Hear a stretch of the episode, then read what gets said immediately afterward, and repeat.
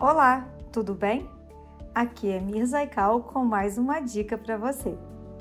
Hoje estou aqui para falar com vocês sobre um assunto que a gente se depara bastante no laboratório de análises clínicas. É sobre a pessoa que tem o costume de tomar anti-inflamatório indiscriminadamente. Ou seja, qualquer dor que ela tem, ela vai jogar um futebol e tal, toda semana ela apresenta dor, ela ao invés de tomar um analgésico, que da classe dos analgésicos a gente tem paracetamol, dipirona, ela toma um anti-inflamatório não esteroidal, por exemplo, um diclofenaco de sódio, um diclofenaco de potássio. E o que, que acontece com isso? O anti-inflamatório, ele lesa o rim. Então a pessoa passa uma vida inteira tomando aquilo sem prescrição médica, porque quando o médico passa um anti-inflamatório, ele passa por tempo determinado. E caso ele passe por um período maior, ele acompanha esse paciente. Então o paciente que faz uso de automedicação com anti-inflamatório, um belo dia, quando ele resolve fazer um check-up no laboratório de análises clínicas e pesquisando uma função renal, ou seja, o exame de ureia e creatinina, ele se depara com um resultado que, quando é levado para o médico, ele é surpreendido com um diagnóstico de problema renal que não vai ter mais como solucionar, resolver. Ele vai ter que conviver com aquele problema que ele mesmo criou, tomando um medicamento que não deve ser usado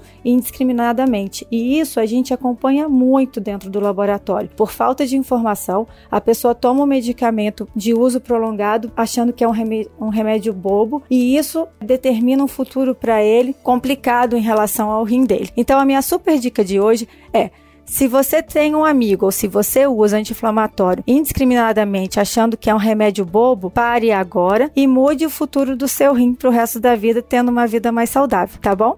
E lembre-se, na hora de realizar seus exames, garanta qualidade e bom atendimento na Labor Clinic, porque bom mesmo é quando a gente confia.